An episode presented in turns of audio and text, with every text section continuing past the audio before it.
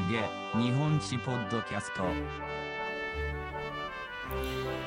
えー皆さんこんにちは、くけです。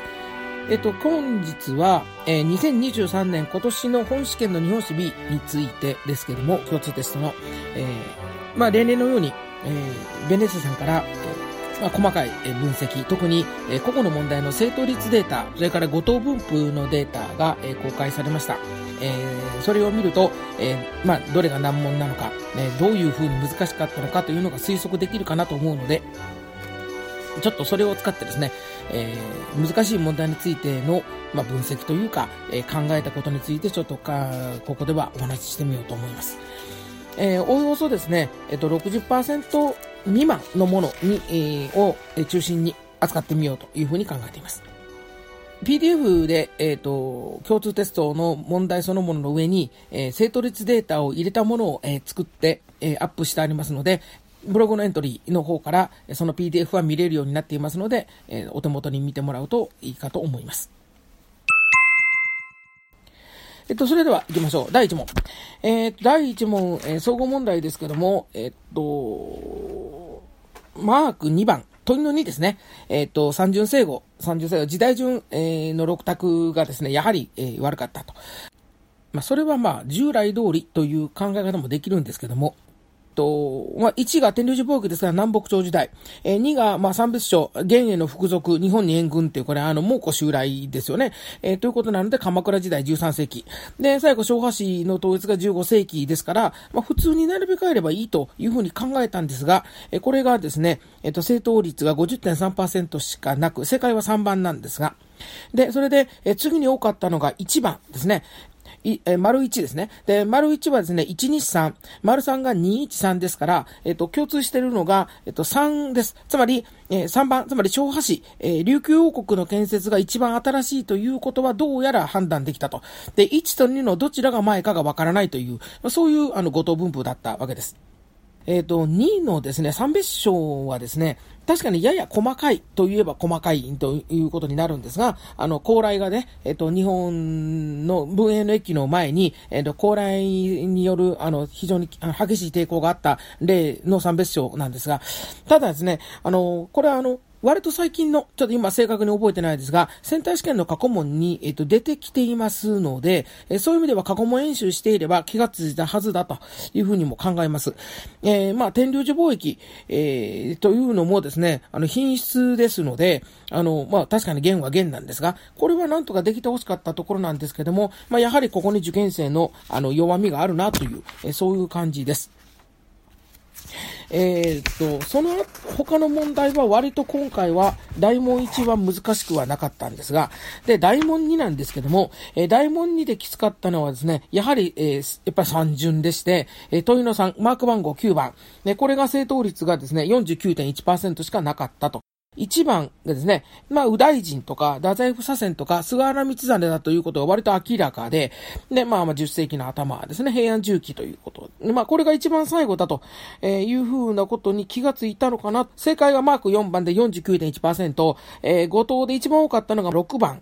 ですね、丸の6、321なんですね。だから先ほどと同じように、最後の1は分かったと。で、2と3がひっくり返っているということですね。で、2番ですが、えっ、と、これ左大臣として政界を主導したが、外籍の地位が良くなった藤原氏兄弟の作望。兄弟が揃った作望って、ねえ、えーそれは藤原四兄弟だろうというふうに考え左大臣ですから、これは長屋王事件だと。えー考えればこれは奈良時代で8世紀の前の方ということですね。で、えー3は天皇の弟で皇太子であったが、神と造営の責任者が暗殺された事件の首謀者となりっていうことで、これ種継ぐ暗殺で、えー、沢原親王。で、沢原親王がやや細かいかなとは思うんですけども、まあ、まあ平安戦、まあ長岡戦闘ですけど、長岡戦闘からその長岡戦闘の挫折というところ、えっ、と、平安時代とは言えないのかな？えーえーと、奈良時代と平安時代の間あたりのことなので、そんなに難しくいいかなとも思ったんですが、ここがやはりできてないということになりました。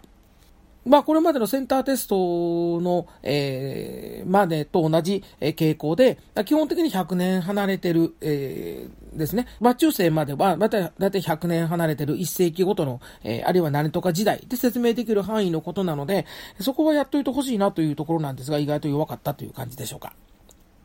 で、えっと、次がですね、マーク11番、問いの5ですね。えー、これがですね、えっと、まあ、典型的な後藤誘導が効きすぎた件でですね、えっと、資料の読解問題なんですが、えっと、正解は、えマーク1なんですね。えっと、正答率56.9%しかなくですね、えー、そして後藤の、えー、最多が3番で37.3%もいっていると。そうすると、えー、合わせると90、7%ですか？ほとんどここに来たと。ですから、1と3ですので、C の読み取りは間違っていない。これは簡単だったと。A か B かの判断で分かれたということになります。で、あの、白の読み取りに変わりはないんですけども、えっ、ー、と、文を見てもらうと、A がですね、多分鍵になったのは、えー、天皇が時間を支配していることを示す意味があったと考えるんですね。で、これが資料に直接的には載っていない。っていうことになると思います。えー、天皇が暦を可視することをどのように考えるかという意義の問題ですね。で、これはですね、そこまで学んだり、そこまで覚えていることを受験生に要求するのはちょっときついかなと思うんですが、B ですね、えー、地方の役所には陰陽師が置かれ、えー、暦を独自に作成していたと考えられるということがあるんですが、これがですね、えっ、と、2ページ前、101ページの B の最初の説明文のところですね。えっ、と、3、2、3行目のところかな。天皇から大上官を通じて、各官史などに可視され、下級、えー、官史や地方官画などでも書き写して備えられたとか。で、書き写してなんですから、えっ、ー、と、独自に、その、作ったわけではないですよね。コピーなんですから。ということを考えれば、B がですね、資料をよく読みゃ罰だとわかるので、消去法で A に行けるだろうということで、あの、まあ、解けるような問題として作られたと思うんですが、これが、あの、意外とできてない。いうことが、まあ、ちょっとそういうところが難しかったのかなというふうに考えます。まあ、あの、独自に作成しているという記述はなくて、コピーしている、複写しているということなんだから、それは独自に作成してるんじゃないよねっていうですね、ちょっとひねったっていうんですかね。あの、まともに書いてあるんじゃなくて、書いてないえー、ことだけども、まあ、単純な裏表なので、そんなに難しくはないと思ったんですが、少し、あの、その辺のところで、えー、まあ、A が難しかったのか、えー、B が読み取れなかったのか、えー、ちょっと精度率が低くなってきています。えー、第2問はそんなもんで、で、第3問はですね、これは中世で、まあ、ここがだから例の大問題が絡んでくるんですが、まず、えー、問いの2マーク13ですね。えー、3順ですね。また3順ですね。これが、えっ、ー、と、52.2%の正解率。正解は丸の3、213です。で、5答で多かったのがですね、これがですね、えっ、ー、と、4の、えっ、ー、と、231。が13.7%。で、1の123が12.8%と、この2つがあんまり変わっていません。えこういう場合は、この3つの共通点をちょっと見るとですね、213、231、123、え共通しているのは23ですね。で、23の順番のところは分かっていると。で、1がさまよってるというふうに僕は呼んでいます、いつも。えー、つまり、えー、2というのは、えっ、ー、と、極楽浄土、阿弥陀堂、法常寺。え、道長の北条寺ですね、平安中期。ですね。えー、それから3番がですね、禅宗が宋からトライしたですね。え、平安末、鎌倉初期、鎌倉文化ですよね。で、この2つは分かったということですね。1が分かんなかったと。で、1が、えー、法王が法正寺を造立して巨大な仏塔を開いたっていうこと。これ、陰世紀ですよね。確かにですね、あの、ちょっと難しい。といえばちょっと難しいんですが、そんなに分かんないかなと思ったんですけども、自分の授業の反省もあるんですが、法正寺の話、つまり陸正寺ですね。陸正寺の話はですね、文化史で出てくるかというと、多分陰世紀の特性ですね。あの、陰が、まあ、あの、仏教とか宗教とか、まあ、荒野詣とか、熊野詣とか、で、あのあたりの重視ですね。あの辺で説明していつもいるんですね。あの、なぜかというと、僧兵の応募とつながるからなんですけども。で、あの、文化史だけをこう、あの、並べて学ぶとすると、陸商事は出てこないかもしれない。えー、そういうような授業の仕方を自分がしているかもしれないな、ちょっと反省したところなんですね。あの、来年は、あの、プリントを作り直して、えー、この辺対応しようかなというふうに考えました。さて、問題の14です。で、えっ、と、これがですね、あのまあ、おそらく史上、僕の記憶では日本史 B の共通テスト、センターテスト時代を通じて聞いたことのない、えー、結果、えー、正答率10.5%っていうですね、えー、問題でした。で、それもですね、あの、比較的優しい ABCD 組み合わせ。ですね。えつまり2択2択ですね。A、B どちらかが正しく C、D どちらかが正しいはずの、本来難問になることの一番少ないはずの、この形態で、えっ、ー、と、10.5%ということがなりました。で、えー、5等はですね、3番が69.7%ですので、完全に、えっ、ー、と、5等誘導が効きすぎたような問題形式になっています。ほとんどあの、7割の生徒が3に行っちゃったっていうことになってですね。で、3と4でほとんど79.7、まあ、80%ね、になるので、えっ、ー、と、で、見てみると、当然 B は共通しているので、AB の資料読解は読めたと。で、CD の資料読解を読めなかったということになるのかと思います。で、この、えー、資料なんですが、えっ、と、二つの、えー、エリゼニ例を並べて、そこに書かれている内容の読み取りなんですが、ポイントは、永楽線、えっ、と、資料1の3行目、永楽線、後部線、選択線は取引に使用しなさい。と書いてって、資料2には、永楽線、選択線については選別して排除してはならない。まあ、同じことですね。っていうことを言っていると。で、え選択肢の C が、永楽通報は、え京都と山口で共に好んで受け取ってもらえ、市中での需要が高かったことがわかる。で、D が、永楽通報は京都と山口で共に好んで受け取ってもらえず、市中での需要が低かったことがわかる。となってるんですね。資料を素直に読むとですね、えー、素直にというのか、あの、知識全部すっ飛ばして読むとですね、永楽線ってよくわからないけども、わ、わからない人にとってもですね、えっ、ー、と、選別するなと書いてあるんですね。選別するなと書いてあるんだから、選別するなと考えている以上、それは選別されているからそう言うてるわけなんで、つまり、あの、好んで使われてはいない。というふうに、え、考えればですね、C か D かどちらかが正しいんですから、C は、え、好んで受け取ってもらえてる。D は受け取ってもらえてないって書いてあるんだから、C を選ぶというふうにすれば正解できるんです。で、あの、ベネッセさんのですね、別のデータというか、ベネッセさんが例年やってある、あの、政党分析で、あの、上位層と下位層のですね、政党率の差というのをですね、あの、解析しておられるんですが、実はそこのところにおいてですね、この問題については、成績層ごとの政党率が逆転していると。いうあのコメントをつけておられます。つまり、全体としてできる子は間違えた。そういう傾向が強い。というですね、結果が出ているという、あの、あの、それもまた、あの、日本史では非常に珍しいと思います。まあ、もちろん、全体が10.5%っていう正答率なので、データとしての信用度は、まあ、誤差の部分もあるんかもしれないんですけど、つまり、永楽線というのは、まあ、教科書にも必ず写真が出ているし、あの、新しいお金であって、それも、あの、民という強力な国家から輸入している日民貿易の、まあ、主たるものである、というようなことを、まあ、そうは教科書には書いてないんですが、単純に考えていくとそうなってしまう。でそうなると、永楽線がエリゼにされるわけがない。エレゼにされるのは、市中線のような、見てくれもよろしくないし、怪しげなお金で、中国で作られたお金がですね、あの、エリゼにされるわけがないと。えー、きっとこれはみんな喜んで買ってもらったはずだ、というふうに考えてしまうと、C に飛びついちゃう、ということになるんですね。知識があって、えそれで、まあ、なんていうのか、資料をちゃんと読まなかった、まあ、読みが浅かった、ということに多分なるんだろうとは思うんですね。それが一つ。それから、えっ、ー、と、もう一つはですね、問題文を読むのにですね、受け取りなさいと言ってるんですね。エリゼにするなと言ってるんですね。エリゼにするなと言ってるんだから、それを受けてみんなエリゼにしなくなっただろう。だから、えっ、ー、と、永楽通報は、えー、好んで受け取ってもらえるようになっただろう。というふうに読んじゃった人がいるんじゃないかと。私も最初そう読んじゃったんですけど、あの、これは前にもどこかで言ったり書いたりしたかもしれないんですけども、外が嵐で吹き荒れてます。窓を閉めなさいっていう指示が出たとする。それはなぜですか答え方は二つあって、で、一つは、えー、窓を閉めないと物が飛んでくるからです。っていう理由ですね。それと、えっ、ー、と、えっ、ー、と、そもそも、え、外があの嵐だからですっていうなぜ窓を閉めないといけないかっていう理由には、あの、なぜかっていう、そのなぜには二通りあるんですね。目的を聞いてるなぜ。窓を閉めないと、あの、物が入ってくるから。っていうことと、それから、えー、原因、もそもそも外が荒れているから。で、どちらを通ってるのかっていうのは、これはあの、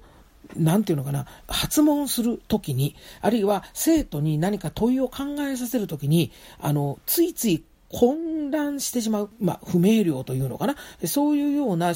ポイントでもあると思うんですが、そんなことをつらつら、あの、後で考えてしまったりしたんですけども、あの、この場合、この法令が出てる理由は、えっ、ー、と、嫌われているからですね。ですね。で、目的は嫌われないようにするためですね。で、ここで、その、生語文で聞かれてるのは、理由を聞かれてるんですね。だからその、何を聞いてるのか、ちょっと突っ込んでというのか、あの、しっかりと、あの、具体的にというのか、あの、考えた方がいいと。文字面だけ追っかけると、読み違いしてしまう。そういう問題ですね。まあ、出題者がそこまで意図して、そういうことを学んでもらおうと思って出してるかどうかは別なんですけどね。それとですね、この資料ですね、大意なんですね。大ま、大よその意味。えっ、ー、と、つまり、元々の、えっ、ー、と、資料の、その古文とか漢文帳のとかですね、そういうのではなくて、現代語に訳されてるんですね。単位であるにもかかわらず、こんなに難しくなってしまったという、ある意味お手本というのか、サンプルになった問題だなと思います。まあ、とはいえ、その、上位層ほど間違えるっていう問題は、とてもあの、ツボをついたいい問題だということはできるんですけども、大学入試問題として、その、生徒の学力を測るという意味で、いいのかどうかっていうのは、あの、まあ、かなり疑問符がつきます。かなり疑問符がつきますが、えっ、ー、と、こういう問題が一つや二つあってもいいんじゃないかなと、個人的にはすごく思います。踏みとどまって考えた方がいいですね。ただ、こういうところで踏みとどまって考えるには、まあまあ時間がかかるので、そういう意味で言うと、共通テストの中で入れていいのかとか、いろんなことを思います。えー、あともう一つ思ったことは、あの、昨年のですね、2022年もですね、似たような問題があったなというのを後で思い出して、えっ、ー、と、15番ですね、あの、えっ、と、日朝貿易において、えっ、と、朝鮮の立場から見た場合、日本との貿易が国にとって損害になるっていう、そういう資料が出ていたと。で、あの時も正答率は悪かった。まあ、こんなに悪くはないです。50%ぐらいだったかな悪かったと思うんですけども、つまり、誰の目線から見てるかとか、この資料では何を言ってるかとか、貿易をすれば豊かになるって思い込んでませんか？みたいな、そういうようなところを問われた問題だったと。で、同じ中世だし、出題者が一緒だろうなと思うし、去年と違うかもしれませんけどね。なんかそういうところにですね、なんかこう狙いがあるのかなというような気はしました。ちょっと長くなりましたが、14番について思うことをいろいろと言ってみました。えっ、ー、と、15番も悪いんですね。15番もですね、マーク15、問4番も正答率、4番が正解で41.4%しかありません。えっ、ー、と、後藤は2番、30.8%が2を、に行きました。えっ、ー、と、具干渉は道理です。何も間違ってません。ですからこれは、えっ、ー、と、問4の京都で花開いたという、これですね。えー、具干渉辞苑ですけど、京都かどうかというところで多分引っかかったんだろうと思う。引っかかった。あの、つまり悩んだ。だろうと思いますが、えっと、慈円は天台雑です。天台雑ってことは天台宗の比叡山の、あの、まあ、トップ。ですよね。えかつ、えっ、と、兄は九条兼実ですね。まあ、そういうところまで見ておいてほしいなということにはなります。まあ、あと4番は何が悪いかというと、これあの、あの、表年図はもちろん、あの、問題ないんですけど、大徳寺なんで、京都なんですけど、大和絵じゃないっていうね。だからこれはですね、この手の問題で、京都にこだわりすぎて、で、実は整合ポイントは違うところにあったっていう、まあ、大和絵と水墨画というのがですね、同じかどうかっていう、えー、いうのもちょっと難しいといえば難しいですよね。水墨画もなんかこう、なんか日本の文化禅の文化みたいな、あの、あの、外国人観光客の方が喜ばれるみたいな、えー、ことからいくと、いや、練習日本じゃなくて中国だからっていう、その、大和絵というのはどういうもので、古瀬の金子は覚えてるけど、えー、大和絵ってどういうものかっていうことが実は分かってない。っていうようなことがあるんじゃないかなっていう、えー、その辺もちょっとポイントかなというふうに思っています。それもこれも合わせての41%、41.4%ではなかったかなと思います。第4問です。えー、第4問は近世なんですが、ここで難しかったのが、マーク18ですね。また、えー、時代順なんですね。39.5%しか正答がありませんでした。で、えっ、ー、と、5答で多かったのが2ですね。えー、つまり、正解が123で、えっ、ー、と、5答のトップが132でした。16.5%、えー、共通しているのは1ができてると。いうことですから、1はですね、えっ、ー、と、糸マップ仲間ですから、江戸初期っていうんで、比較的時期を特定しやすかったですね。で、2と3の順番ですね。で、2位がですね、徳見問屋の結成。で、3が、と、銅座、真鍮座、人参座ですね。3が田沼時代なら分かってほしいですね。なので、2の特見問屋の結成。特見問屋の結成の時期はあまり言わないですね。言わないとか、明確に言わないですね。実際には元禄期なんですけども、つまり、社会経済史なので、元禄の、その、文治政治の後、えー、享保の改革以降の改革政治に行く間の元禄文化と、あの産業の発達のあの長いあの塊の中に出てくる話であって、えっ、ー、と、政治史ではないので、ある程度幅がある事柄ではありますよね。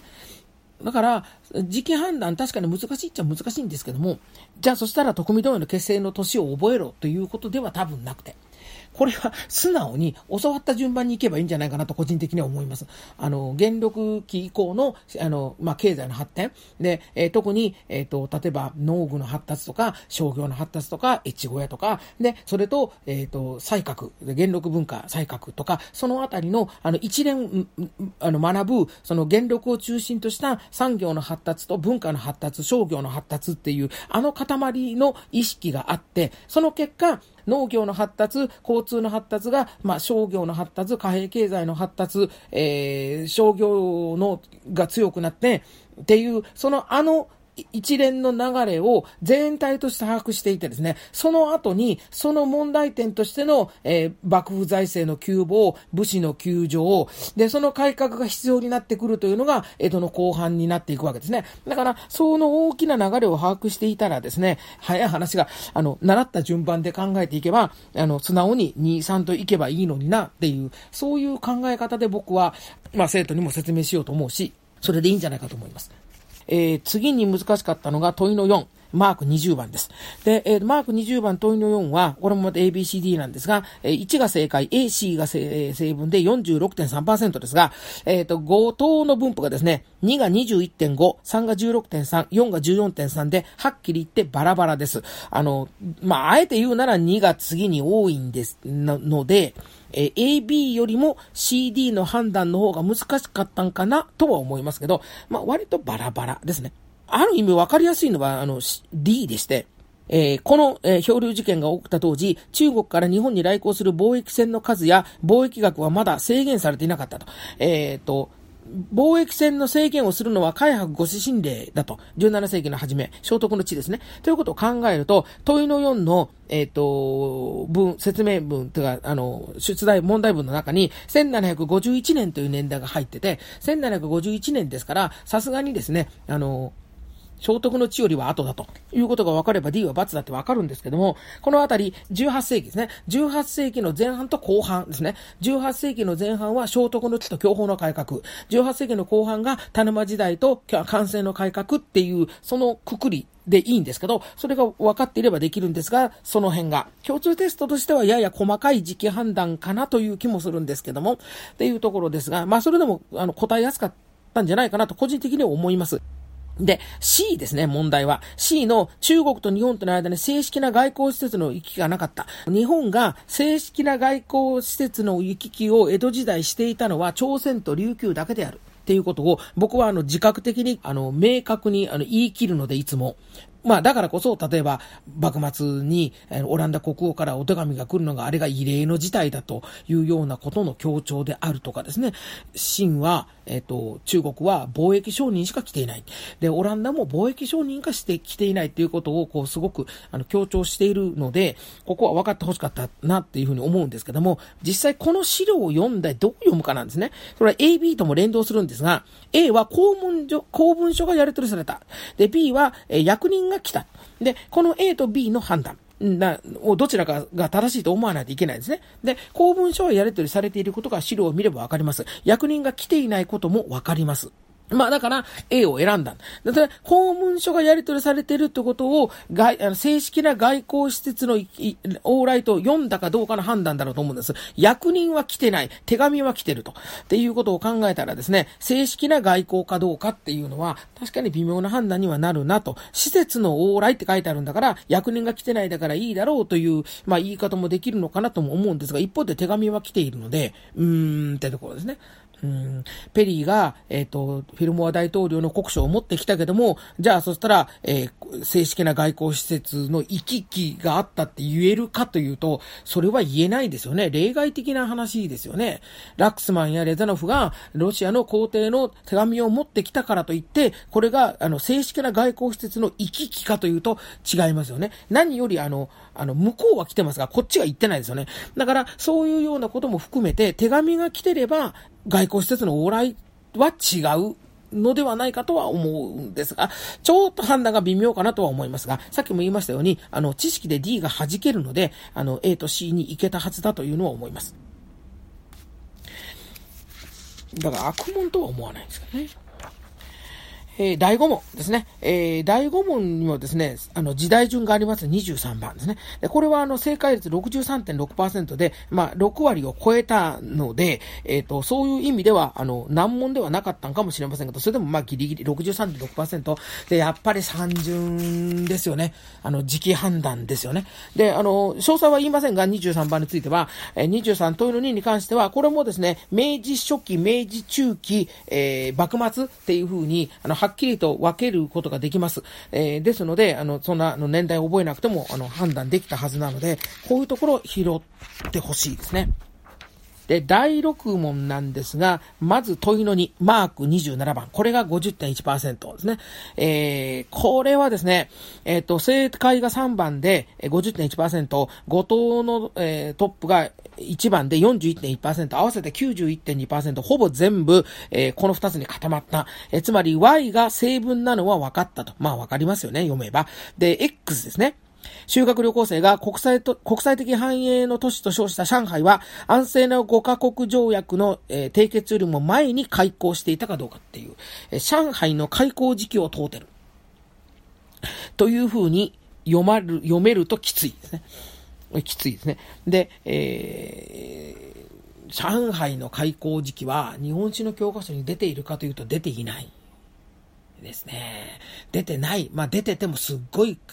地図に載ってるとか、中とかそういう扱いにしか多分ならないと思うので、それがいつの時期か、安静の5カ国条約の前かっていうことは難しいんじゃないかと思います。そういう意味で言うとあまりいい問題とは言えないのかなとも思うんですけども、まああの、上海なので、上海の位置が揚子江流域の大都市ですから、で、あの、あそこはイギリス圏、イギリス勢力圏じゃないですか。で、そのことは、あの、日露戦争前の、あの、列強の中国分割の図をですね、あそこでですね、ああの辺りはイギリスだよね。ということはアヘン戦争かなっていうふうに考えて類推していけるかなってとこですね。でもね、これはね、あの、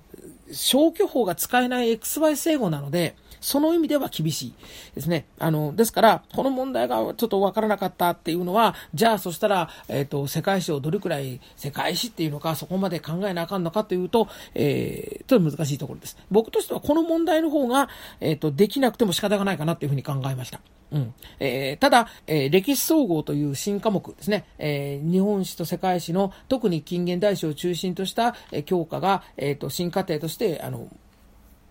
予定されていて、今1年生がすでにあの学習している。で、あのその内容が先取りされるような出題がされることは十分想定しなければなりません。で、そういう意味で言うと、この、えっ、ー、と、アヘン戦争というですね、日本史的にも、あの、当然重要で知っているはずの、そ、そこのところを少し細かく掘ってくるというのか、具体的に見ておくべきだというような面は、判断としては、あの、これからもあるのかなというふうに思います。今までよりも、その、日本史の中に出てくる、えー、世界史的出来事については要注意というですね、そういう警告と受け取ることは可能かなと思います。問いの3、マーク28番。正解は4番で51.1%しかなくですね、後藤は3に集中しました。34.6%。合わせて86%ですね。で、えっ、ー、と、これ、3は何が悪いかというと、日中戦争のきっかけとなる衝突は、22日の訪問地の郊外で起きた。22日の訪問地は法典です。法典郊外、郊外、それは流浄湖でですね、満州事変ですね。日中戦争のきっかけ、露光橋事件は北京郊外ですね。だからこれ結局ね、地図問題なんですね。地図というか地域問題というのかってことになると思います。そもそもですね、この修学旅行、表の位置に出てくる修学旅行のコースはですね、どこを回ってるかというと、朝鮮と満州なんですよ。朝鮮と満州国を回ってるだけで中国には一歩も踏み入れてないんです。ですね。で、ですから、日中戦争が何がきっかけで始まったんかっていう、何がきっかけで始まったにせよですね、あの、きっかけ、直接のきっかけですからね、にせよですね、満州じゃないっすよね。もうすでに満州国できてるんだから、満州国の国内で起こった、法典で起こった、あの、出来事が、えー、日中戦争のきっかけになろうはずもない。っていうことをですね、あの、まあ、考えたらわかるというのか、何というのか、まあまあ、そんな大層な問題じゃなくて、えー、単純に露光橋の場所を知らなかったんだよねっていう、あの、ことなんんだろうと思うんですが、その割には間違ってる人が多いので、やはり、あの、地図をよく見ることっていうことは、やはり言い続けなあかんなというふうには考えました。さて、最後の問い5、問い6、問い7が、あの、いずれも難題になってしまっています。で、えっ、ー、と、問い5はですね、あの、時期的には明治のところなんです。で、正解は3で53.3%、えー、後藤のトップが2で20.8、えー、4が12.8、1が11.4です。あの、バラバラです。ですね。あの、まあ、比較的2に集まっているんですけども、まあ、バラバラだったというのは3が正解だと思えなかった人たちが、あの、むちゃいっぱいいたっていうことですね。で、3に関しては、産業革命の中で生じた貿易赤字に苦しんでいた。えー、この問題を訪問客がもたらす外貨で緩和させる意図があったと。で、産業革命当時日本が貿易赤字だということが分かってない。っていうことだと思うんです、一つには。えー、産業革命っていうのは景気がいいだろう。で景気が良くて発達してるんだから貿易が黒字だろうというですね、なんとなくそういうイメージっていうのがあるんじゃないかなっていうふうに思います。だから、えっ、ー、と、いや、もちろんそういうわけではなくて、で、えっ、ー、と、発展途上国というか後進国であった日本が、産業革命をしようと思ったら、機械をどんどん買わないといけないんだということを、輸出も増えてるけど、輸入も増えていて、あの、そっちの方が高いもの買ってますからね。だから、そういうようなことですね。日本の、いつも授業でいいんですけど、ことあることにですが、日本の近現代史において、貿易収支は基本的に赤字ですね。たまーに黒字。そのたまに黒字のところはすごく少ないから、そこを覚えとこうねってですね。あの、例えば、えっ、と、幕末の貿易初期ですね。改税役所前。それから、第一次世界大戦ですね。ですね。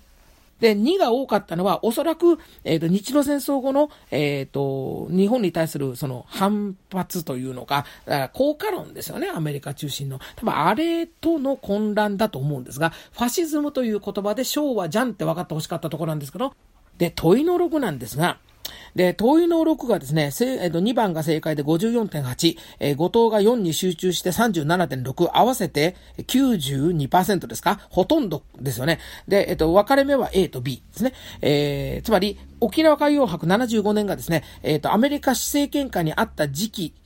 から計画されていたか、えー、日本に返還されてから、えー、始まったかという判断ですね。で、えっ、と、見出し一覧、前のページの見出し一覧見ると、沖縄海洋博復帰記念し大々的に1971年3月。この71年3月というのが復帰前か復帰後かということでね。で沖縄復帰72年ですから、その前だという、たった1年の判断を求められたと。いうことになるんだろうと思います。で、年代を覚えなくてもいいっていうことを、まあ、どうしても強調してしまうんですけども、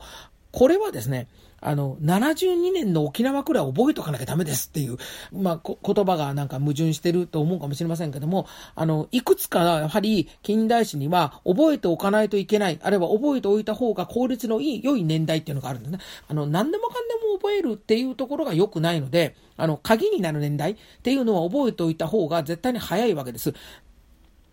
え、問いの7、え、最後の問題。これがまた出来が悪くてですね、えー、政党44.1%、4番、えー、後藤は散ってますが、まあ2番が28.8%ですから、まあかなり多い。ということになりますか。そうすると Y の正誤判断は5分でできた。ですね。第1回アジア・アフリカ会議、バンドン会議ですね。東京会議じゃないですね。いうことでできたんですが、えっ、ー、と、X ですね。えー、この正誤判断で割れた。冷戦の中で西ヨーロッパと同様に東アジアでもアメリカを中心とする多国間の共同防衛組織ですね。うん、まあ、アメリカを中心とするのはいいんですが、その NATO のような多国間の、え条約はできていないっていうことなので、まあ、その多国間という言葉の意味をちゃんと分かって考えていれば、そんなにむずと思ったんですが、意外と難しかったと。というふうに思います。えー、ということで、ざっとですね、あの、今年の、えー、難問、正答率60%を切った問題についてざっと見てきました。まあ、去年も同じことをやったんですが、えっ、ー、と、まあ、今年明白なのは、まずは三、時代順、三順の出来が悪い。で、あの、時代順の問題の数が、結局平均点を、まあ、左右するよねっていうことは証明されてしまった形になってですね。